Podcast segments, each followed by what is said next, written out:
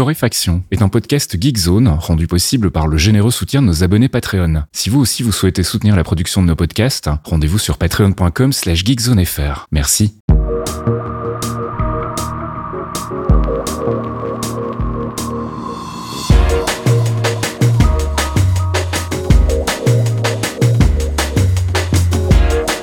Bonjour Geekzone et bienvenue dans ce 272e épisode de Torréfaction. On se retrouve comme toutes les semaines le jeudi soir pour les abonnés Patreon et le vendredi matin pour les autres avec Caféine pour faire le tour de l'actu. Salut Caf. Bonjour Monsieur Fasquille. Comment ça va? Écoute, euh, super, incroyable, génial. Allez. Une semaine euh, au top. Euh, les gens vont se rendre compte qu'on ment de temps en temps, je pense. De temps en temps, oui.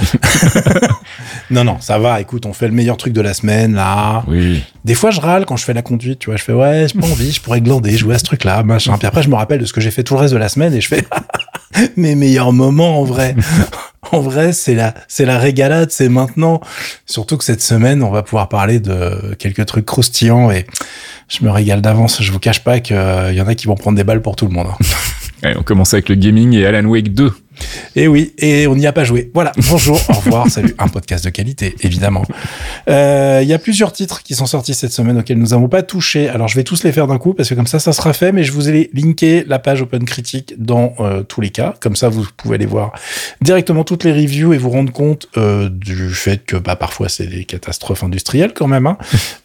Alan Wake 2, ça se passe bien. Ça fait 13 ans qu'on attend le deuxième. Enfin, excusez-moi, ça fait 13 ans que vous attendez le deuxième parce que j'en ai rien à foutre de cette IP. J'ai pas vraiment kiffé le premier. Moi Et non plus. Voilà, parce qu'on est tous les deux C'est très curieux de l'ambiance et de l'atmosphère, mais alors vraiment Voilà. le gameplay m'a tué quoi. Soyons très très très très clair. Je n'ai rien contre ce jeu. Tout va bien. Je suis hyper content que vous éclatiez. C'est pas du tout ma cam en fait déjà à la base en termes Mm. d'ambiance, euh, les trucs d'horreur machin et tout. Je m'en fous un peu. C'est pas c'est pas vraiment ce qui me Mm. motive. Et en plus euh, le storytelling euh, qui est autour d'Alan Wake, c'était pas un truc que je trouvais extraordinaire, mais surtout le gameplay était pas bon pour moi dans le premier. Dans le deuxième, il y a beaucoup de changements. Évidemment, tout ça expliqué dans les 512 000 tests que je, qui sont linkés sur la page Open Critique.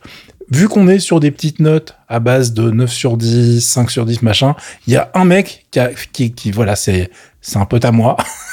Je connais pas du tout le site, hein, mais il y a un truc qui s'appelle Metro Game Central qui lui a collé un 6 sur 10. Mais tu sais, t'as toutes les notes qui sont parfaites et t'as lui qui arrive et qui nique la moyenne. je fais ok, bah écoute, il y en avait au moins un du coup. Euh, mais on est sur 90% de, ma, de, de moyenne partout. Hein. Ok. Donc le jeu a l'air de plaire. Euh, Il y a plein de gens qui sont très contents. Il y a un NG+ avec euh, des fins alternatives et une difficulté encore rehaussée. Et il y a plusieurs gameplays en fait dans le jeu vu qu'en fonction du perso, ça change apparemment complètement la façon dont tu abordes le jeu. Donc amusez-vous. Je le ferai peut-être un jour et tout, mais là j'avais pas le temps. Euh, J'ai pas eu de clé et c'est pas du tout dans mes priorités. Donc je vous confirme que c'est pas du tout un truc sur lequel je vais vous dire aujourd'hui ah il faut pas y jouer ou alors il faut y jouer. C'est vraiment génial. J'en sais absolument rien. Voilà, je viens de vous faire l'état des lieux de la presse euh, que j'ai euh, regardé tout à l'heure. Euh, c'est exactement la même chose pour Spider-Man 2 qui a l'air d'avoir des très bonnes notes. Euh, mais c'est une exclu PS5 les amis donc euh, je tiens à vous préciser que effectivement si vous l'attendez sur PC ça sera plus tard Mm. je pense que ça sera un jour hein. Euh, les notes sont pareil extrêmement bonnes un petit chouïa en dessous de celle d'Alan Wake dans les chez les grands médias en fait incroyablement après c'est du Spider-Man 2 je veux dire euh, c'est une recette qu'on connaît Oui. il n'y a pas vraiment de, de trucs miraculeux. En revanche, le jeu a l'air magnifique. Mhm. J'ai regardé la séquence d'intro, euh, on te la met au ciné, tu t'en vas pas du ciné, tu vois. Franchement, c'est super propre. Euh, évidemment, vous jouez Mike Morales et Peter Parker en même temps. Trop bien. On est, enfin, je veux dire, il y a aucune surprise. Tout le monde savait que le jeu allait réunir les deux Mhm.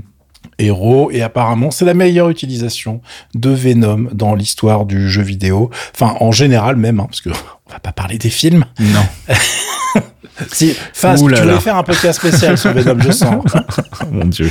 Bah, entre, euh, tu vois, tu, c'est, le Venom de, de Hardy a réussi à me faire comprendre que finalement celui du troisième Spider-Man de Sam Raimi était pas si Et, terrible et tu que vois, ça, en fait. tu vois, et en fait, tout dépend de où tu mets la barre. Plus tu la baisses, perspective a changé, ouais. c'est une horreur. Ouais. Quand on est à, à ce problème-là, c'est qu'il y a un souci. Euh, donc a priori, euh, dans le jeu, en tout cas, les mecs ont l'air de dire que, à part dans les comics, on n'a jamais eu une aussi bonne utilisation du perso. Donc Mm. c'est une très bonne nouvelle. Nouvelle.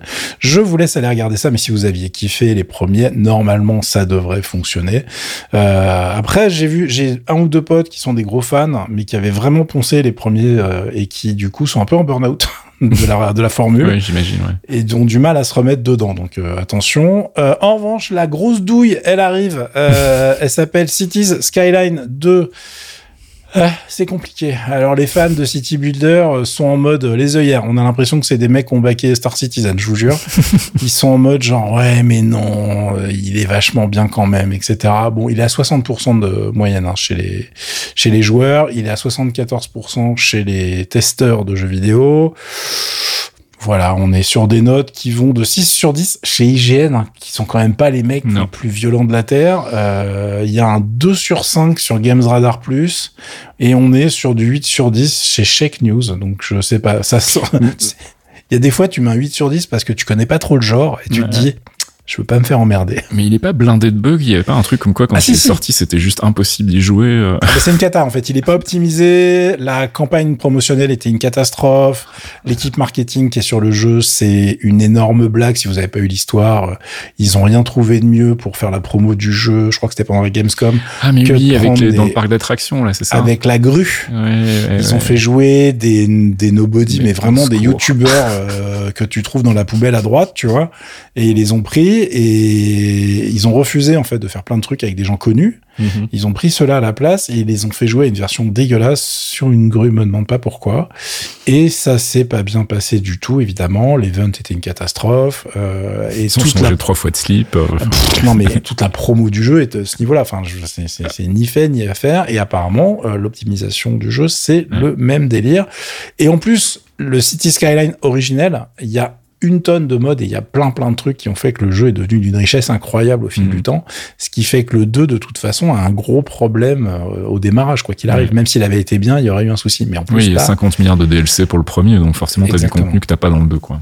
Exactement. Donc euh, pour l'instant, ça démarre pas très bien. Ah Euh, mais après, j'ai envie de vous dire, si ils se plantent pas, les mecs de chez Paradox, ils ont l'habitude. Colossal Order, je sais pas quel est leur état de santé financière, mais bon, si Paradox est derrière et qu'ils décident de pas lâcher l'affaire, normalement, c'est une pente qui se remonte parce que c'est un genre qui de toute façon n'est pas soumis à une concurrence effrénée. Hein. Euh, mais tu peux te planter. Enfin, je veux dire SimCity quoi. Mhm.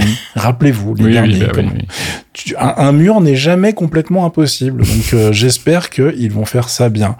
Mais maintenant, maintenant Oui, il on est va parler de parler notre jeu, jeux. notre jeu préféré de tous les temps. Et alors c'est rigolo parce que j'ai vu justement hier, un peu par hasard, je suis tombé sur YouTube sur la présentation de Squadron 42 et que j'ai regardé un peu, tu sais, comme tu regardes un, Tu un accident tu ralenti sais, en fait. Tu, tu mets la charrue avant les bœufs, il faut qu'on dise le nom du jeu avant. C'est vrai, c'est vrai, c'est Star Citizen évidemment.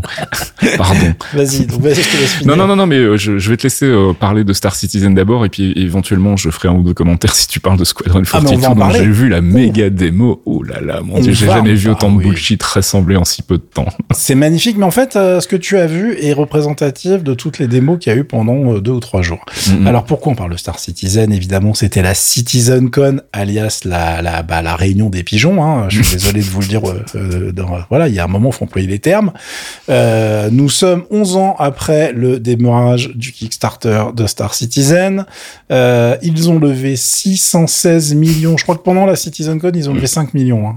Euh, Dieu. pour ceux qui se disent que bah c'est pas possible que les gens continuent à donner machin, etc. Si, si. Si, si, si, si, il y a aucun souci. Il y a des gens qui sont complètement matrixés.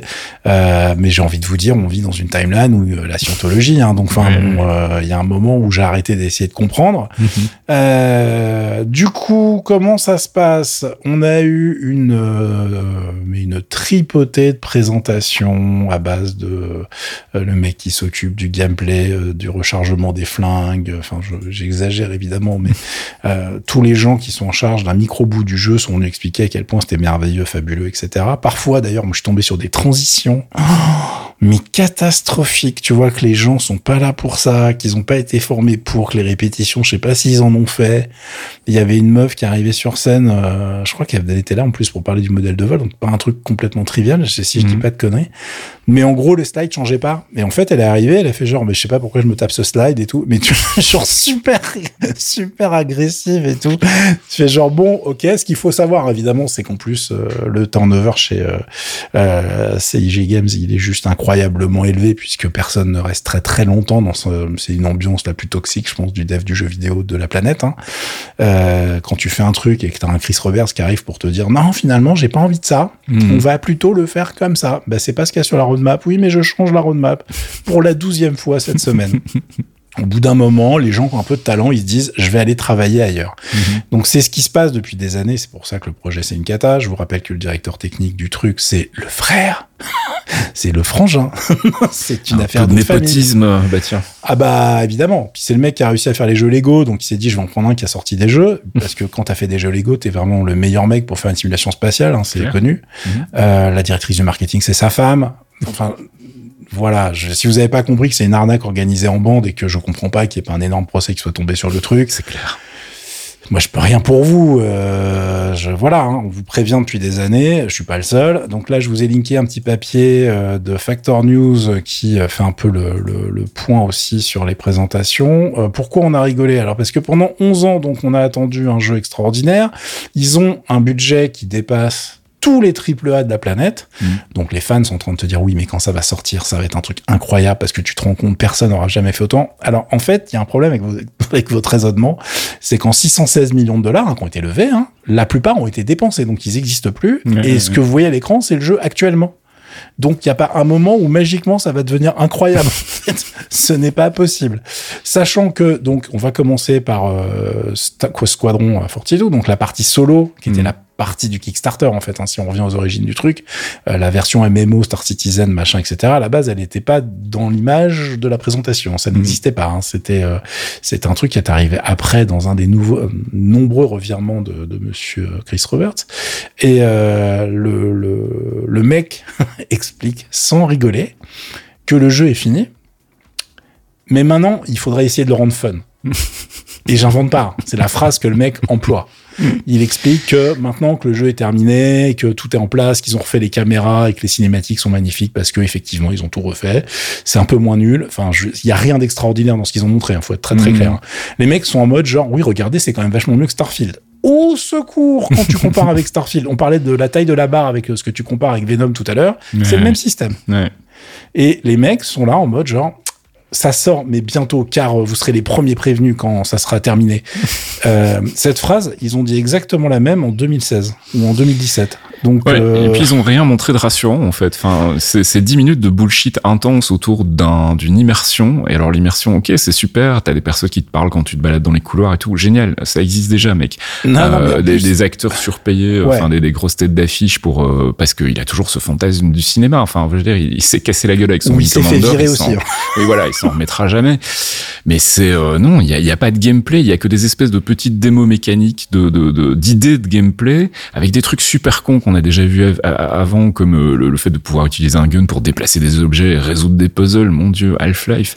Enfin, je veux dire, c'est au secours quoi. Je je comprends pas. Je- Alors, il y a, y, a, y a des trucs qui sont très rigolos parce que, euh, en plus, il y a des choses sur lesquelles il est revenu en arrière. Parce qu'il Mhm. avait fait des grandes déclarations en mode genre, si votre jeu est bien réalisé, il n'y a pas besoin d'avoir des indications sur l'écran car le Mhm. bouton physique doit suffire. Évidemment, euh, moi, ça m'a donné lieu à des grands moments de rigolade où t'es dans le fond de ton vaisseau, tu sais pas comment ouvrir le, co- le cockpit parce que, bah, en fait, ça, y a aucune indication. C'est Mhm. génial. Quelle grande idée. Donc là, il y a quelqu'un qui a réussi à lui faire euh, entendre raison. Je- bravo, bravo à lui. Euh, donc maintenant, tu as enfin des trucs en surimpression sur les boutons pour te dire ce que c'est, sur quelle touche tu dois appuyer pour euh, qu'il se passe quelque chose. Mhm. Incroyable, des choses jamais vues dans le jeu vidéo. Euh, bon, bref. Et la blague, c'est que le dans sa présentation, donc, il explique que euh, maintenant, il va y avoir euh, donc une, une continuité, donc une histoire dans un jeu vidéo solo. C'est hyper impressionnant quand même. hein. Et euh, que du coup, on va avoir euh, cette immersion dont tu parlais, extraordinaire, qu'on n'a jamais vue avant. Et, on la voit toujours pas en fait, puisque c'est le cadre de tous les jeux solo. Vous jouez à Cyberpunk, qui est sorti depuis un petit moment, hein, vous allez avoir une expérience quand même vachement immersive. hein. C'est quand même incroyable. Donc là, à moins d'être drogué aux vaisseaux spatiaux, il y a pas moyen de gober ce qu'il explique. Et en plus, derrière, les trucs qu'ils vont montrer, c'est euh, des séquences de gameplay qui n'ont rien à voir avec euh, les vaisseaux, puisque je vous rappelle que dans le cadre euh, de l'explosion des features de ce jeu, les mecs ont décidé de vous faire prendre des bateaux, de vous donner des jambes, donc vous pouvez faire il des phases en FPS, etc. Et tout est médiocre. De tout ce qu'on voit là, il y a rien qui te dit putain ouais, j'ai vraiment envie de faire ça. Ça va être incroyable. Et en même temps, je dois admettre qu'il y a un truc où ils ont été un peu plus malins que les années précédentes ils ont euh, Scaleback, ils ont un peu rétrogradé sur les promesses. Euh, faut se rappeler de cette présentation pipeau extraordinaire à base de verre des sables et de tempête des sables euh, où ils avaient pompé à la fois Dune, euh, etc. Et là, les mecs ont fait genre ouais bon ça va se voir, vas-y on va mettre des trucs que personne n'a vu. Et là, dans une des séquences, faut quand même que j'en parle, il y a des baleines de l'espace qui sont exactement celles que vous venez de voir dans euh, Star Wars. hein. Mhm. Et je pense que, euh, en fait, il était devant sa télé comme vous. Et le lendemain, il a été au taf, il a fait genre, non, vous savez ce qu'il faudrait? Il faudrait des baleines spatiales. Et ça se trouve, elles, elles- elles peuvent aller dans l'hyperespace, je sais pas. hein. Peut-être qu'il a imaginé un truc nouveau que personne n'a jamais vu. Non, c'est extraordinaire. Donc, euh, rien que sur Squadron 42, euh, je, je suis très curieux de voir à quelle date ça va sortir, mais j'ai hâte parce que le moment fatidique, ça va être le moment où ils vont annoncer une date, où ça va sortir. Mhm. Imagine le jeu, il prend un 6. Mhm. Ça va être quoi l'excuse pour les autres drogués là? Ça va être extraordinaire. Donc euh, on est sur évidemment gestion des techs. Ils ont ils, ont pignolé tous les trucs en disant que oui oui ça va être super, qu'on va avoir du DLSS 2, du FSR 2, etc. Et puis du côté de Star Citizen, les mecs continuent de parler et de d'essayer d'implémenter avec une truelle apparemment euh, leur révolution technologique qui s'appelle Mhm. le server meshing euh, qui est euh, une blague c'est ça a chialé de rire tellement les mecs sont nuls à chier en fait j'ai pas d'autre mot hein.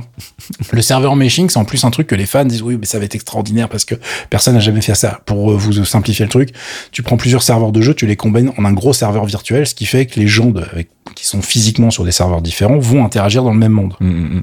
Ce qui est ce que fait absolument le moindre MMO qui sort Oui, bah depuis des années. C'est un truc que euh, World of Warcraft fait depuis mille ans avec du phasing en plus, si tu veux. Donc euh, des- le fait de pouvoir interagir dans un monde qui est différent de celui des autres et que ça soit seamless pour le joueur, tu vois. Là, les mecs arrivent toujours pas à le faire, mais ça va être intégré bientôt, je vous le promets. Euh, oui, parce qu'on avait des, quand ils ont annoncé le, côté MMO, on avait beaucoup ri puisqu'il y avait un, un petit problème où tu avais euh, genre 16 vaisseaux par instance. Pour faire un MMO, c'est pas beaucoup. Dans l'espace, ça va être compliqué. Bah, ouais. Surtout quand ton truc, juste avant, tu viens de monter une, une séquence avec une bataille, avec plein de vaisseaux, etc. Et là, tu leur dis, mais euh, en fait, les gars, euh, c'est faux. c'est pas possible de le faire. Donc voilà, euh, Mm. c'est hyper drôle. On, moi, ce que j'aime bien, c'est que Factor News explique que bah, le serveur merging, c'est globalement comme ça que fonctionne Eventline depuis 20 ans. Mhm. Voilà, on en est là. On est sur ce niveau de, de, de technologie, tu vois. Ouais, ouais. Et euh, bon, pour finir, évidemment, il y avait des séquences entières de 20 minutes pour vous expliquer que le feu se propage de manière réaliste, que ça va extraordinaire et tout. C'était absolument pas joli en plus, donc euh, bah, encore heureux qu'il se propage un peu de manière réaliste. Et en plus, il y avait des persos qui couraient derrière et ça te permettait de voir en même temps que le moteur d'animation est toujours claqué au sol. Donc euh, même quand ils essayent de pipoter un truc, Mm. c'est raté quoi. Donc euh, je vous laisse aller vous régaler. Il y a deux, il y a deux vidéos intégrées dans Factor News, mais si vous êtes vraiment quelqu'un de curieux avec beaucoup de temps à perdre, il y a plein d'autres vidéos. Vous avez toutes les conférences en fait disponibles sur le net. Euh, vous pourrez aller voir le, le, le bullshit en œuvre. Et en fait, toutes leurs démos sont sur le même système, c'est-à-dire une flying camera qui se balade, euh, donc une, une caméra qui va se balader dans les mondes pour vous montrer différentes séquences pré préprogrammées entre guillemets. Et euh, bah si vous réfléchissez deux secondes, vous allez voir que vous avez vu mieux toute l'année en jeu vidéo. Donc euh, c'est extraordinairement décevant. 616 millions de dollars, les gars. N'oubliez jamais le chiffre parce que ça sera sept- certainement 700 à la fin de l'année. Ouais. Bon, allez, on va passer à autre chose parce qu'on a déjà parlé beaucoup trop longtemps de Star Citizen. Ouais, mais je voulais lui mettre une petite cartouche. C'est vrai qu'on l'avait pas fait depuis longtemps en plus. Ça va euh, mieux, voilà, là. Un petit rappel, euh, petite piqûre de rappel était nécessaire et puis euh, voilà, ça continue de bullshiter. Donc on va parler de l'open beta de The Finals. Ouais, euh, ça voilà, ça c'est un jeu qui va sortir avec un budget qui doit être euh, de, de, environ euh, 3, 3, 3 thunes tombées de la poche de Chris Roberts.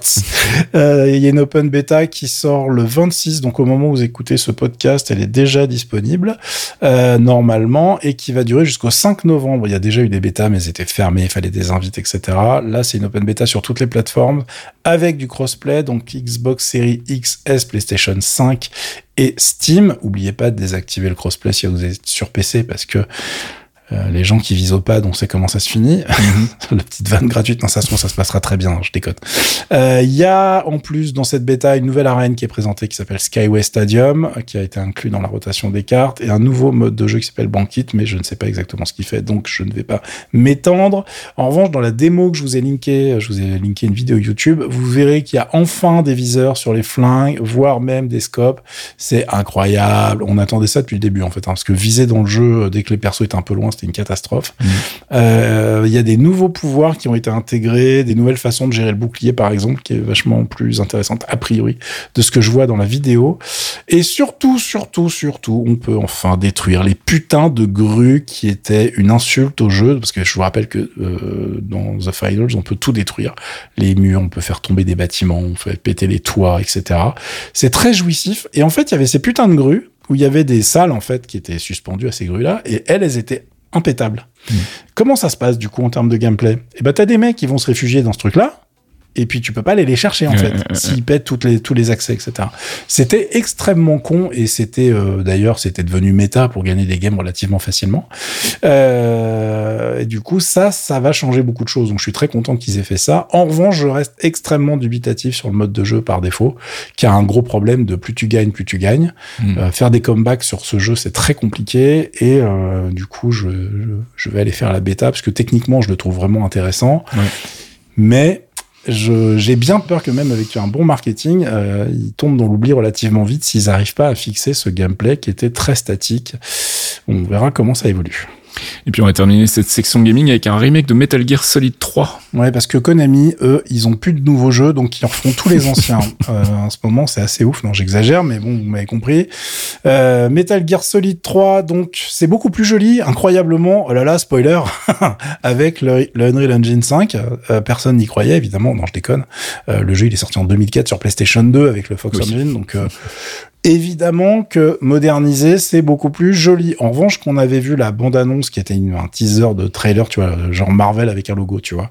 Mmh. Euh, tout le monde s'est dit, mmm, ouais, vas-y, je vais attendre de voir le truc bouger, puis on verra ce qui se passe. Euh, bah, en fait, c'est vachement joli. Euh, en tout cas, ça a l'air hyper prometteur. Il y a même des trucs qui sont un peu rassurants dans le gameplay, puisqu'on peut enfin euh, se déplacer en s'accroupissant, ce qu'on ne pouvait pas faire dans le jeu original, ce qui était extrêmement frustrant dans plein de situations. Euh, donc, ils ont modernisé apparemment un petit peu le gameplay au passage. Il y a des séquences dans la vidéo qui sont vraiment magnifiques. Et puis, bah, du coup, on se dit que le 1 et le 2 pourraient bien être aussi complètement remasterisés, ce qui serait très intéressant, parce qu'ils ont des bons scénarios, des gameplays un peu sympa. S'ils modernisent deux trois trucs qui étaient un peu qui, qui paraîtraient aujourd'hui un peu rigides, ça peut être de l'argent facile pour Monsieur Konami. Euh, là, ils vont commencer quoi qu'il arrive par Metal Gear Solid 3, vu qu'en fait c'est l'origine story de Big Boss, donc c'est plus logique d'un point de vue euh, narration. Hein, une mmh. fois que t'as plus Kojima dans les pattes, tu peux essayer de faire les trucs dans l'ordre. euh, mais en revanche, je reste évidemment dubitatif et extrêmement circonspect parce que ils nous ont quand même sorti un remake au jeu qui est déjà dispo, hein, dont on vous a pas parlé qui euh, est en fait la nouvelle euh, série Metal Gear Solid Master Collection, où ils ont remasterisé vite fait les trois épisodes là. Mmh. N'achetez pas ça. Okay. C'est dégueulasse. C'est en fait c'est des versions vaguement HD euh, des jeux qui étaient déjà sortis. Euh, il faut sort, il faut aller fouiller sur le net pour avoir des patchs qui gèrent ne serait-ce que le 1080, je crois. Euh, le framerate est catastrophique. La gestion des résolutions des écrans larges, mais j'en parle même pas. Ils ont même pas essayé. C'est vraiment pas intéressant. Si vous êtes un super fan, sortez un émulateur et ne donnez pas vos sous pour ce genre de projet. Vous validez une mini arnaque qui mérite vraiment pas d'exister, alors que le, le, la version qui va arriver là complètement refaite en, en Unreal Engine 5 là, il y a du taf et là, ça devient intéressant. Allez, on passe du côté des apps avec un rachat? Petit rachat automatique je vais être obligé de vous rappeler qui est automatique, euh, puisqu'ils ont un nom que les gens du grand public ne connaissent pas si bien que ça en fait, euh, vient de se racheter euh, une petite boîte qui fait un soft qui s'appelle Text. Ils ont lâché 50 millions de dollars dans l'histoire. Alors qu'est-ce que c'est automatique? C'est les gens qui font WordPress, qui ont aussi racheté Tumblr, qui ont racheté Day One, une, application de journaling qui est très bien, qui est dispo sur toutes les plateformes maintenant. Ils ont aussi racheté Pocket Cast, euh, dont on a beaucoup parlé euh, mmh. pendant des années. Euh, donc bon, ils rachètent énormément. Ils ont pas, ils ont pas racheté que ça. Ils ont vraiment une galaxie de soft euh, automatique qui est, euh, enfin de soft ou de service qui est assez impressionnante. évidemment, à la base, hein, c'était vraiment WordPress et ils se sont dit bon, c'est rigolo WordPress, mais maintenant qu'on a mangé un petit peu tous les sites du, du, du net, comment on fait quoi? Et là, ils sont sur une idée de marché qui est intéressante mais un peu compliquée à gérer. C'est d'aller en fait racheter une application qui donc s'appelait Text, qui permet de se connecter sur plein de services différents euh, de, de, chat, de chat en temps réel euh, pour avoir directement euh, tout intégré dans le même logiciel. Donc ça veut dire qu'avec un seul soft, vous avez accès à iMessage, WhatsApp, Telegram, Signal, Messenger, mais aussi Twitter, Instagram, LinkedIn, Slack et même les DM Discord. Donc t'imagines que pour gérer ce genre de conneries, c'est mm. un peu compliqué. Euh, donc la valeur euh, marchande entre guillemets de, de texte, c'est surtout d'avoir développé leur propre moteur euh, qui va s'interfacer en fait avec les différents systèmes dont je viens de parler. Bah, c'est extrêmement compliqué et à faire et à maintenir, mais le truc où ils ont été très malins par rapport à, tout le monde, parce qu'il y a d'autres softs qui sont sur ce créneau-là, c'est que eux en fait ils ont une techno proprio qui permet de garder le chiffrement complet et intact directement d'entre les services. Ça passe pas par leur serveur, si tu veux. Mm. Parce qu'un truc que font beaucoup de boîtes, c'est d'importer les messages d'un côté, les mouliner sur leur serveur et les renvoyer en fait sur l'application. Là, eux, ils font pas du tout comme ça, et c'est pour ça que c'est intéressant. Il faudra voir comment ça évolue. Évidemment, c'est pas du tout des softs gratuits. Mm. Faut en avoir un usage. C'est vrai que moi, j'ai 52 fenêtres euh, ouvertes sur mon Mac, par exemple. Euh, si vous en avez marre et que vous voulez un truc qui intègre tous, et que dans le cadre d'une société, par exemple, qui a plusieurs services, ça peut valoir le coup d'investir là-dedans. On verra si c'est un business qui est euh, intéressant. Pour l'instant, l'application, elle existe sur Mac, Windows et Linux. Euh, il y a une version iOS qui est en développement et Android est sur la roadmap, mais il n'y a pas de date encore. Donc bon, les mecs ont l'air quand même très très motivés avec euh, pas mal de devs derrière. Donc on verra comment ça évolue. Et puis tu voulais nous parler de TubeTwix.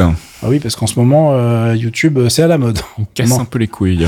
On en parle beaucoup. Moi, j'ai toujours pas vu une seule. Moi non plus, en fait, mais apparemment, il casse les couilles de tout le monde. voilà, tout le monde est en mode genre, ah mon dieu, j'ai des pubs et tout, c'est horrible. Bah, j'ai, et puis on me dit qu'il faut que je désinstalle mon anti-pub. Alors, avec AdGuard, j'ai vu rien du tout. Mhm. Et je passe ma vie sur YouTube. Hein. Je j'ai pas peur de l'avouer, mais euh, j'ai vraiment vu zéro problème avec euh, plusieurs machines et plusieurs navigateurs différents. Donc euh, bah déjà petite promo, hop vite fait pour AdGuard qui fonctionne toujours aussi bien. Je crois qu'on en a parlé en plus la semaine dernière. Hein. Donc vous pouvez aller voir le lien direct dans le, la, conduite du podcast de la semaine dernière. Mhm. mais TubeTwix ça n'a rien à voir. C'est un truc qui vient, qui est utile surtout pour les gens comme moi et donc c'est pas c'est assez niche hein, comme usage. Je vais pas vous mentir. Mais la grande mode dans tous ces services-là, c'est de mettre des trackers à chaque fois que vous utilisez les liens de partage, en fait. Donc, quand vous copiez un lien, vous avez un lien de 4 km, parce que dedans, vous avez un code de tracking qui lui permet de savoir d'où vient en fait la personne quand elle clique sur le lien et comment il a été partagé. C'est un truc qui me saoule parce que un déjà ça, par principe ça m'énerve et puis deux ça fait des liens moches. Et il y a un mec qui avait sorti un script qui tournait avec Violent Monkey qui est un, moteur de script que vous avez sur absolument tous les navigateurs euh, qui fonctionnait très bien. Donc quand vous cliquez sur sharing dans Google vous avez l'URL propre en fait. Et le mec ça l'a saoulé donc il a décidé de packager tout ça dans une extension complète qui lui permet en fait de faire plus de choses que juste euh, nettoyer l'URL. Vous pouvez changer pour euh, avoir euh, l'URL YouTube complète. Vous pouvez avoir de petites options comme ça et le mec veut, veut développer ce truc-là. et la problématique, c'est que ça ne fonctionne pas très bien sur les logiciels à base de Chromium, enfin surtout sur Google Chrome puisque avec le nouveau système, alors, je vous ai pas parlé de Manifest V3 en détail, mais on en a déjà parlé dans le podcast, mais ils ont changé la façon dont on peut faire certaines choses dans Chrome, ils ont réduit en fait les actions possibles par les, extensions. Et euh, bah, du coup, ça marche pas bien. Donc le mec dit bon bah écoutez, pour l'instant c'est pas dispo sur Chrome et pour l'instant euh, vous pouvez continuer d'utiliser mon script que je vais continuer de mettre à jour avec Violent Monkey. Il y a pas de souci. En revanche, euh, bah, utiliser Firefox. C'est pas moi qui le dis. Hein. Nous on le dit, mm. on le dit aussi évidemment. mais le mec l'a mis dans son truc en disant bah voilà, ça va être très compliqué à implémenter, ça va moins bien marcher avec Chromium, donc je suis désolé, euh, voilà. Mais sinon Firefox c'est vachement bien. Et il a dit ça très poliment. Il a fait please consider switching to Firefox. donc euh, voilà, j'ai vérifié, ça fonctionne très bien. Je suis très content de ce truc-là. Ça me permet de continuer à balancer plein de liens euh, divers et variés sur mes réseaux sociaux sans me faire chier, sans qu'il y ait de tracking. Donc je suis très content. Allez, on passe du côté de la culture. Tu voulais nous parler de Art Style. je vous avais parlé de l'arrivée de nouvelles musiques de chez Riot, qui fait mhm. aussi des jeux vidéo. Je sais pas si vous connaissez League of Legends. je vais arrêter de faire cette vanne, elle est un peu éculée maintenant. Mhm. Euh, mais le clip est dispo. Donc euh, je vous ai linké le clip qui défonce, donc évidemment une, une animation comme Riot sait les faire. Mais je vous ai aussi linké bah, le but de cette vidéo, pourquoi elle existe, c'est pour vendre des skins, ce qui me, me flingue à chaque fois. Et la vidéo de présentation des skins est très très très bien foutue aussi. Et du coup, ça me permet aussi de vous présenter les Barcelonais de Sauvage TV, qui sont les mecs qui ont fait le clip et qui sont euh, bah, quasiment au niveau de Fortiche en fait. Hein. C'est les mecs qui ont fait Arcane. Parce que mhm. franchement, allez voir le clip, même si vous en avez rien à foutre de League of Legends machin, le niveau de créa et le niveau de l'animation est assez hallucinant. Je suis vraiment euh, scié. Après, pour la musique, les amis, bon, alors le titre s'appelle Paranoia. C'est euh, c'est dans la, enfin voilà, Riot ils l'ont fait plein de fois de monter des groupes. Là, en l'occurrence, ils ont monté un boys band virtuel avec des mhm. personnages de League of Legends. D'accord. C'est ce qu'ils avaient fait avec KDA. C'est exactement le même système. Donc, si vous connaissez le jeu, bah, vous allez récupérer euh, dans le groupe, il y a Ezreal, Seth, Cassante, Kane, Yone, Aphelios. Et en fait, ils ont pris des artistes pour faire les voix quand les mecs chantent, mhm. en fait, euh, tout bêtement. Sauf qu'ils ont été chercher des gens qui euh, sont euh, vraiment un petit peu solides. Donc, t'as un chanteur du groupe EXO qui s'appelle Bacon qui, est, qui fait Israël. Tu as des gens qui sont beaucoup moins connus parce que tu suis pas forcément toutes les scènes de toutes les musiques de toute la planète. Mhm. Et eux, si apparemment, puisqu'ils ont, ils ont été chercher un Tobilou que je ne connais pas, mais qui défonce. ils ont été chercher un Cal Scrubby, qui est un rappeur apparemment très connu, qui fait l'ouverture du morceau, qui d'ailleurs est ma partie préférée. Euh, elle est vraiment trop classe, l'ouverture. Je suis moins fan du chorus. Mais bon, voilà, je vous laisse aller euh, découvrir tout ça. Et puis, euh, bah, derrière, j'étais mort de rire parce que si vous allez voir les commentaires de la vidéo, vous allez comprendre que c'est pas de l'argent foutu en l'air, hein, pas pour Riot, parce que le nombre de personnes qui sont en mode genre oh, je vais tellement acheter cette skin, elle est tellement incroyable. Donc je pense que là les mecs sont en train de compter leur thunes comme à chaque fois, ils sont beaucoup trop forts et euh, le free to play c'est comme ça que ça fonctionne et ils le font très bien d'une manière qui est euh, vraiment assez efficace. On verra si Overwatch arrive à faire aussi bien la semaine prochaine avec le Seraphim. Mais le problème c'est quand tu le fais sur un jeu qui marche, oui, t'as plus de chances que ça fonctionne bien. Sur Overwatch, les gens vont peut-être être moins enclins à mettre 100 balles dans un jeu dont ils ont déjà plus rien à foutre. Mais bon, bref, on en parlera la semaine prochaine. Et tu voulais nous parler aussi de Crunchyroll. Crunchyroll qui arrive dans Prime Video. Euh, voilà, c'est la news, c'est fait. au revoir. Euh, vous savez que Prime Video maintenant intègre des services tiers, mais il faut toujours s'abonner. Hein. C'est-à-dire que Crunchyroll ne devient pas gratuit dans votre mm. abonnement Prime Video. Peut-être rappeler ce que c'est Crunchyroll pour. Euh, oui, pardon. Oui. Pour les gens qui ne connaissent pas, Crunchyroll, c'est un des services euh, Netflixiens, mais entièrement dédié aux animés. C'est-à-dire que c'est un Netflix avec que des dessins animés. Mm. Euh, il y a plusieurs services de ce style-là sur la planète. Celui-là est un des plus riches en termes d'offres. en revanche, l'application est dégueulasse, mm. mais vraiment immonde. Euh, et euh, d'ailleurs, je suis toujours étonné, moi, quand les gens sont abonnés à Crunchyroll, je les regarde en disant, mais d'accord, mais Bob VHS, enfin, je, non, enfin bon, bref. Et les mecs font vraiment un travail qui est très bon sur le marketing, sur, euh, ils sont, ils sont bons sur les réseaux sociaux, ils sont, ils sont bons dans leur service en général, mais l'application qui est quand même le cœur du truc est extrêmement décevant. Donc, le fait de l'avoir dans Amazon permet d'utiliser la fantastique application C'est ce que j'allais dire, c'est pas mieux quoi. c'est pour vous dire que à quel point elle est pourrie la leur. C'est-à-dire que quand t'es content d'avoir un truc intégré dans Amazon Prime, tu vois, on revient toujours sur cette histoire de bar depuis le début du podcast cette semaine. mais voilà, c'est-à-dire que c'est de la merde, mais c'est moins de la merde que moi. Il y a vraiment des potes qui arrivent pas à lancer des dessins animés. Genre dans l'application, le truc ne veut pas. Ça, mm. Le truc a décidé que non. Donc, euh, écoutez, j'ai envie de vous dire, ça peut être aussi une simplification de la gestion de vos abonnements. Ça, c'est un autre problème. Mais euh, sinon, il existe d'autres solutions, mais je ne vais pas en parler ici. Voilà. Et on passe du côté de la tech avec un nouveau clavier HHKB. Oui, dont j'ai pas du tout parlé sur Geekzone pendant des années. Hein. J'ai pas du tout Personne ne croit. Euh, voilà, le HHKB, clavier mythique dont j'ai parlé. Je lui ai dédié un dossier entier sur Geekzone euh, que j'avais déjà fait euh, pour d'autres magazines papier. Hein. Rappelez-vous ce, ce, format désuet. euh, et du coup, là, je me disais, bon, euh, il ressort un nouveau clavier. Tiens, c'est intéressant. Mais j'étais un peu en mode euh, dubitatif parce que mm. je voyais pas trop ce qu'il avait de nouveau parce que j'avais juste ouvert la vidéo en japonais j'avais pas vraiment regardé ce qui de quoi ça parlait euh, en fait ils ont tout changé fait, ils sortent un modèle qui n'a rien à voir avec les modèles existants qui restent au catalogue, attention. Mais donc là, ils sortent un produit qui s'appelle le HHKB Studio, qui euh, intègre plein de trucs dont on n'a pas forcément besoin, mais si vous étiez euh, demandeur de trucs un petit peu nouveaux dans un clavier, attention, vous allez être servi. Alors il y a des choses qui sont pas vraiment nouvelles. Il y a une souris, euh, et je suis désolé, hein, je suis obligé d'appeler comme on l'appelle depuis des années, Maintenant, ça passe moins bien en 2023, mais c'est la souris clitoris. le petit stick. Le petit stick à la IBM qui est planqué au niveau de vos touches dans le clavier directement. Mhm. Que vous pouvez donc activer euh, avec votre index et avec les boutons qui sont directement intégrés sur la tranche du clavier. Donc euh, c'est un système, on aime ou on déteste. Euh, moi, j'avoue que je hais, j'ai jamais vraiment qui c'est un truc qui a été fait par IBM, si je dis pas de bêtises à la base. C'est possible. Et je suis vraiment pas fan du système, mais bon, ça a ses avantages et du coup, ça permet d'avoir un clavier relativement compact avec une souris intégrée. Donc ça, c'est le premier point du HHKB Studio le deuxième point, c'est que fait, on a maintenant accès à des surfaces directement sur le tour du clavier qui permettent en fait de scroller enfin de scroller ou de leur filer quasiment euh, bah, ce que vous voulez, parce qu'il y a évidemment une application qui va avec, qui va vous permettre de définir ce que vous voulez faire avec ces surfaces tactiles. Et en fait, mhm. il y a des surfaces tactiles sur les deux côtés et sur les deux faces avant, enfin des deux côtés de là où il y a les boutons pour la souris si tu veux. Et euh, bah, en fonction de ce que tu vas euh, attribuer comme action dans le logiciel, tu vas pouvoir à la base de la base scroller euh, par exemple sur une application horizontalement, verticalement.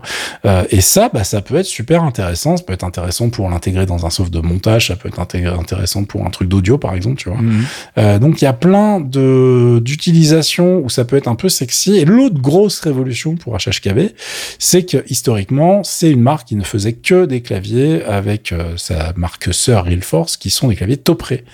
Euh, sinon, ils avaient des, des, claviers bas de gamme en membrane, mais ils n'ont jamais fait de clavier switch euh, mécanique, hmm. si tu veux. Euh, ce qu'on trouve dans les claviers méca un peu classiques, enfin plus classique. Et là, en fait, ils ont pas du tout fait un clavier top Ils ont fait carrément un clavier avec leur propre switch qu'ils ont intégré dans le clavier avec un, un système AE qui reprend euh, les classiques du genre, mais qu'ils ont vraiment un petit peu modernisé avec une, un point d'actuation, c'est-à-dire une force à appliquer sur le switch qui reste très très proche de ce qu'on avait avec du Topré et qui est un, une force très euh, standard, j'ai envie de dire, parce qu'on est sur mhm. du 45 grammes. C'est ce que vous aurez sur plein de claviers euh, classiques. Donc c'est pas un clavier où il faut marteler pour euh, pour pouvoir rentrer la touche. Hein, ça va bien se passer. Et le truc intéressant, c'est qu'en plus ils ont réussi à garder une sonorité hyper sexy sur le clavier. C'est-à-dire que t'as pas un clavier qui ping, t'as pas un mhm. clavier qui fait bang bang bang. T'as un clavier qui garde un peu une sonorité, bah un peu de ce qu'il faisait avant en Topré. Donc ça c'est hyper intéressant.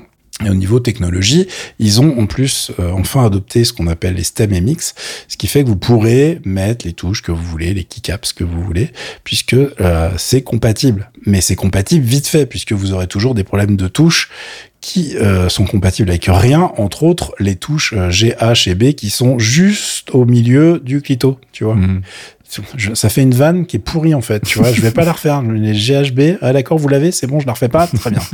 Euh, c'est pas moi, hein, c'est le clavier. Hein, euh, je fais ce que je peux, mais donc globalement ces touches-là, elles sont un petit peu euh, taillées pour qu'il y ait la, la place pour mettre le pointeur. Donc du coup, bah si vous essayez d'utiliser des keycaps normales, ça ne passera pas. Donc euh, globalement, ça va être compatible avec rien. mais j'imagine que des sets pourront sortir quoi qu'il arrive. Les gens sont très motivés maintenant dans le monde du clavier mécanique et très outillés, donc je pense qu'il y aura de toute façon des choses dispo. Euh, en revanche, il fonctionne avec des piles euh, quand il est en version euh, wireless, donc j'étais un petit peu déçu qu'ils aient pas intégré une vraie batterie. On verra bien. en attendant, le la chose n'est pas vraiment disponible, donc il n'y a pas de prix encore de sortie. Toutes les vidéos sont sur le site que je vous ai linké. Je vous ai fait plein de petits liens qui vont bien dans le billet qui accompagne le podcast. Et je terminerai en disant qu'en fait, il n'a pas été créé au Japon. Il a été fait en Californie, ce clavier en fait puisque c'est une collaboration avec la société Huge que je ne connais pas, et c'est PFU America qui est euh, à la base du projet. Hein. C'est pas du tout une euh, itération qui nous vient du Japon, euh, ce qui aussi explique la, la, prise de risque et les tentatives, c'est pas forcément des trucs qu'on aurait vu euh, directement from Japan. Donc, euh, écoutez, on va suivre ça de près, on verra si je peux le tester, etc. Et je vous tiendrai au courant pour vous dire si ça vaut le coup ou pas d'investir dedans. Mais en tout cas, le form factor, c'est un truc qu'on adore. Enfin, moi, j'aime beaucoup et il y en a plein sur euh, Geekzone qui l'ont acheté. Vous pouvez aller regarder le forum. Euh, et c'est quelque chose que je trouve extrêmement pratique. En revanche, voilà, cette modernisation du truc, je sais pas du tout ce que ça vaut. Et puis, on attend vraiment le prix. On verra bien s'il ne demande 400 euros. J'ai envie de vous dire que la question va être vite réglée. Et puis tu voulais nous parler de la fièvre du ARM pour PC Oh là là, il se passe des choses, les gars Bon, alors c'est que des rumeurs, des annonces, etc. Donc on va aller relativement vite, mais vous n'êtes pas sans savoir que depuis quelques années, Apple explose tout le monde avec sa série de processeurs M sur desktop. Ah bon? Euh, Voilà. Donc euh, nous avons des gens qui sont un petit peu énervés par cette situation, et en l'occurrence, il se trouve que euh, les nos amis de chez Qualcomm, ça fait très longtemps qu'ils disent qu'ils vont sortir quelque chose pour le monde Windows, qui sera à ce niveau-là. Euh, alors ils viennent de faire leurs annonces, ça va s'appeler finalement le Snapdragon Elite X. Ça va être un système hot chip pour les portables euh, comme prévu, hein, avec 12 cœurs, en tout cas dans son itération de démarrage, avec euh, une gestion de LPDDR 5X pour la mémoire, du Wi-Fi 7. Bon, ils ont essayé de mettre un peu le, max dedans. C'est euh, enfin la première utilisation des brevets des technologies qu'ils ont récupérés quand ils ont acheté Nuvia, dont on a parlé plein de fois dans le podcast. Si vous tapez Nuvia, vous allez voir sur Geekzone, vous allez avoir plein d'infos. et euh, le truc, c'est que ça va sortir en 2024. Donc, on n'a pas vraiment d'annonce euh, concrète puisqu'il y a que des tests et des chiffres avancés par Qualcomm. Mhm. Bon, il y a rien d'extraordinaire. J'ai envie de dire que oui, ça les mettrait au niveau d'un M1, M2. Euh, et les gens sont en mode genre, hum, hum, oui, mais voyons les tests réels, parce que Windows, en attendant, n'est pas du tout adapté, n'est pas du tout euh, développé, optimisé comme l'a fait Apple avec euh, macOS, par exemple. Et puis l'autre problème, c'est que il euh, n'y a pas de couche de d'émulation comme tu as sur macOS, où ça va faire tourner les applications x86 de manière transparente et vraiment de manière très efficace. Il s'appelle Rosetta 2 pour ceux qui connaissent pas du tout. et donc il faudrait une couche d'émulation extrêmement efficace pour Windows pour que des machines à base de ce processeur-là, soit utile sous Windows euh, si quand elles sortent. Parce que si tu peux pas installer des applications euh, tierces, t'en fais quoi de ta bécane, tu vois? C'est un énorme presse-papier qui chauffe pas, t'es content, tu vois. Donc euh, on verra. Il y a déjà une couche d'émulation hein, qui existe sous Windows, mais qui est vraiment pas à la hauteur et qui est même catastrophique. Donc on verra comment ça évolue. C'est un projet qu'on va suivre. de toute façon, c'est une tendance lourde de l'industrie qu'il est évident qu'il va se passer des choses. Euh, mais la blague, c'est que maintenant que les portes sont ouvertes, ce qui se passe, c'est qu'il y a un pro, en fait, il y a un, il y a un brevet qui euh, lié Windows euh, aux produits euh, ARM et particulièrement chez Qualcomm qui n'existe plus en fait. Donc du coup, maintenant, tu as des gens qui sont très très chauds pour aller faire ce genre de processeur et des gens qui font pas du tout de CPU, tu vois, comme Nvidia ou AMD. Mhm qui ont aussi annoncé leur projet de puce ARM pour PC pour 2025. Donc euh, Qualcomm, ils sont obligés de tirer les premiers parce qu'ils ont déjà un business hallucinant autour de ça, mais euh, globalement, c'est quelque chose qui, euh, bah en fait, à Backfire, ça, ça a été un gros problème, un gros boulet pour Microsoft. C'était un partenariat exclusif qui est qui a vraiment fait que bah il y a rien qui a fonctionné mm. puisque les produits Qualcomm étaient catastrophiques.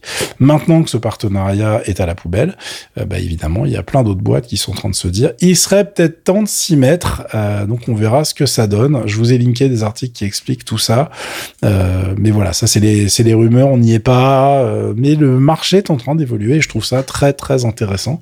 Euh, ça se trouve on jouera sur des PC en 2026 à base d'ARM, c'est qui chaufferont pas et on sera hyper étonné de cette timeline. Et puis, euh, on parlait des M1 tout à l'heure, euh, il y aura des nouvelles annonces Apple la semaine prochaine, a priori. Ouais, j'aime pas trop couvrir les annonces, mais bon, voilà, on a eu la date, donc je vous la donne aussi. Euh, Apple va faire une conférence de presse la semaine prochaine et quasiment toutes les rumeurs concordent pour dire que ça va être la présentation de toutes les nouvelles machines à base de M3. certains spécialistes du leak Apple avaient déjà décidé qu'il y aurait rien cette année, que ça sera en 2024, donc ils doivent être en train de manger leur chapeau chapeau, euh, puisque a priori il y aura du Mac Mini M3, il y aura de l'iMac M3 et il y aura du MacBook Pro M3. Euh, normalement, j'ai fait le tour. On verra bien évidemment la semaine prochaine ce qu'il en est réellement, mais pourquoi les mecs arrivent à faire ce genre de prédiction, c'est en fait ils regardent ce qui est dispo en magasin chez Apple, ils ont accès au stock, ils ont des informations et quand ils voient qu'il y a une machine qui est quasiment plus disponible chez Apple, ils savent qu'elle est à deux doigts d'être remplacée en fait tout bêtement. Mm. Donc euh, je vous ai linké plusieurs news sur le sujet, euh, vous irez voir tout ça si vous êtes euh, intéressé, sinon vous attendrez la semaine prochaine pour voir ce qui a été réellement annoncé. Et puis on va terminer avec Hailey Cage. Oui, j'adore. Excellent nom. Cool nom, oui. qui est en fait une euh, faille qui euh, a fait couler beaucoup d'encre depuis hier. Euh, c'est des hackers qui ont réussi en fait à récupérer des mots de passe et à faire cracher des informations confidentielles à iOS et macOS via WebKit, via la, la couche web de Safari en fait. Mm. donc bah, le truc, c'est comme d'habitude, si vous vous rappelez de Spectre et de Meltdown, c'est le même système. Voilà, c'est c'est la même chose entre guillemets, c'est-à-dire que c'est la même technologie, c'est euh, une façon extrêmement complexe d'arriver à deviner ce qui se passe dans le processeur euh, avec des outils hyper haut de gamme. C'est tellement super haut de gamme que je vous ai linké le papier d'Ars Technica et que j'ai même pas envie de tout vous expliquer puisque c'était déjà chiant avec Spectre et Meldon que j'ai pas envie de recommencer. Mais en gros, euh, l'information que je voulais vous passer, c'est que vous risquez rien puisqu'en fait c'est un truc qui a été fait en labo euh, mmh. par des mecs qui ont 12 euh, doctorats et qui euh, de toute façon n'est pas dans la nature. C'est-à-dire que c'est pas quelque chose qui est, euh, qui, connu, qui est reconnu. C'est pas parce que les mecs ont vu quelque chose dans la nature mmh. et qu'ils ont fait, qu'ils ils viennent d'expliquer comment ça marche. Ils ont dit non, les processeurs M et les mesures de sécurité d'Apple sont pétables. On mmh. vient de le faire. On vous montre comment on a fait. Maintenant, pour péter les trucs qu'ils ont pétés. Ouais. Euh, comment vous dire le niveau de technicité? c'est un truc de taré ce qu'ils ont fait parce que Apple a des, euh, des sécurités en place sur ses processeurs M, sur ses processeurs A et au niveau de WebKit euh, pour que tu puisses pas deviner justement mmh. euh, les, les, les, trucs qui sont en train de se passer dans la bécane. Donc si vous êtes d'un niveau suffisant, je vous laisse aller vous régaler avec l'article qui est extrêmement euh, complet mais un peu touffu de Ars Technica. Euh, et puis si jamais il y a un mec au bureau demain qui arrive en disant oui vous avez vu ils ont pété la protection d'Apple et tout, vous pouvez le traiter de connard en fait hein, parce que globalement il a rien compris à l'histoire.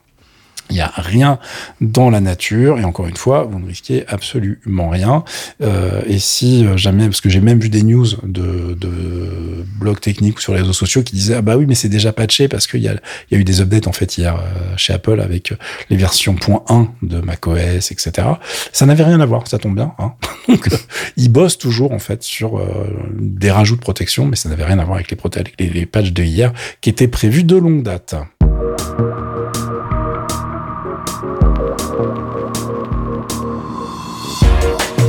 Et c'est la fin de ce 272e épisode de Torréfaction. On remercie nos abonnés Patreon, bien évidemment. Patreon, Patreon, je sais jamais comment dire. Patreon, le euh, le patron. On les remercie, on les remercie, quoi qu'il advienne. Euh, vous pouvez vous abonner vous aussi à partir d'un euro par mois. On vous le rappelle, c'est sur euh, patreon.com slash geekzonefr. En échange de quoi on file des podcasts exclusifs comme le mémoristique. Il y en a eu un pas très très longtemps. Et puis aussi de temps en temps la pause comics qui devrait normalement être enregistrée la semaine prochaine. On a enregistré aussi un nouvel épisode des Clairvoyants où on parle donc bien sûr de l'actualité du Marvel Cinematic Universe. Et puis je crois que j'ai fait le tour, donc euh, voilà, moi tu veux rajouter quelque chose. Non, non, non, non, je disais juste euh, qu'on a eu euh, l'obligation par Patreon de rajouter des paliers il y a pas longtemps. Ouais, ouais, ouais. Et en fait, on va certainement en faire quelque chose, mhm. les linker avec Discord, faire des choses autour de ça, rien de comment dirais-je, de contraignant, mhm. mais histoire bah, de, de, mettre un peu en avant les gens qui nous soutiennent mine de rien et de leur dire merci. Et donc nous allons réfléchir réfléchir à tout ça euh, tranquillement, mais euh, comme vous avez vu, euh, on est hyper réactifs nous. Là. On, essaye vraiment par tous les moyens de vous soutirer plein d'argent. Mais bon, il y a un moment, on va s'occuper de vous. Hein. Je vous jure qu'on va faire ça bien. Il faut juste qu'on se pose et qu'on prenne le temps de trouver quelque chose qui soit pas complètement stupide. Et en attendant, on va essayer de passer un bon week-end. On vous en souhaite un excellent et puis on se retrouve la semaine prochaine. Ciao. Ciao.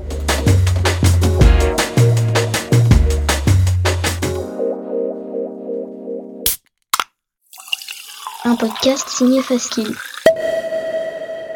Faskill.com Mais attends, c'est quoi le PIB Euh, La fiscalité, ça fonctionne comment? La monnaie, ça représente quoi exactement? Toi, tu sais comment ça marche une banque? La dette publique, est-ce que c'est vraiment un problème? L'inflation, tu sais comment ça marche? Les banques centrales, c'était quoi exactement? Est-ce que la décroissance, c'était la récession Est-ce que la finance verte, c'était quoi exactement Si vous aussi vous vous posez ce genre de questions, Michael Vincent vous donne rendez-vous dans l'Econocast hein, pour décrypter en moins de 30 minutes les concepts de base de l'économie et du monde de la finance. De quoi, on l'espère, vous aider à mieux en comprendre les enjeux. L'Econocast, c'est tous les mois sur geekzone.fr.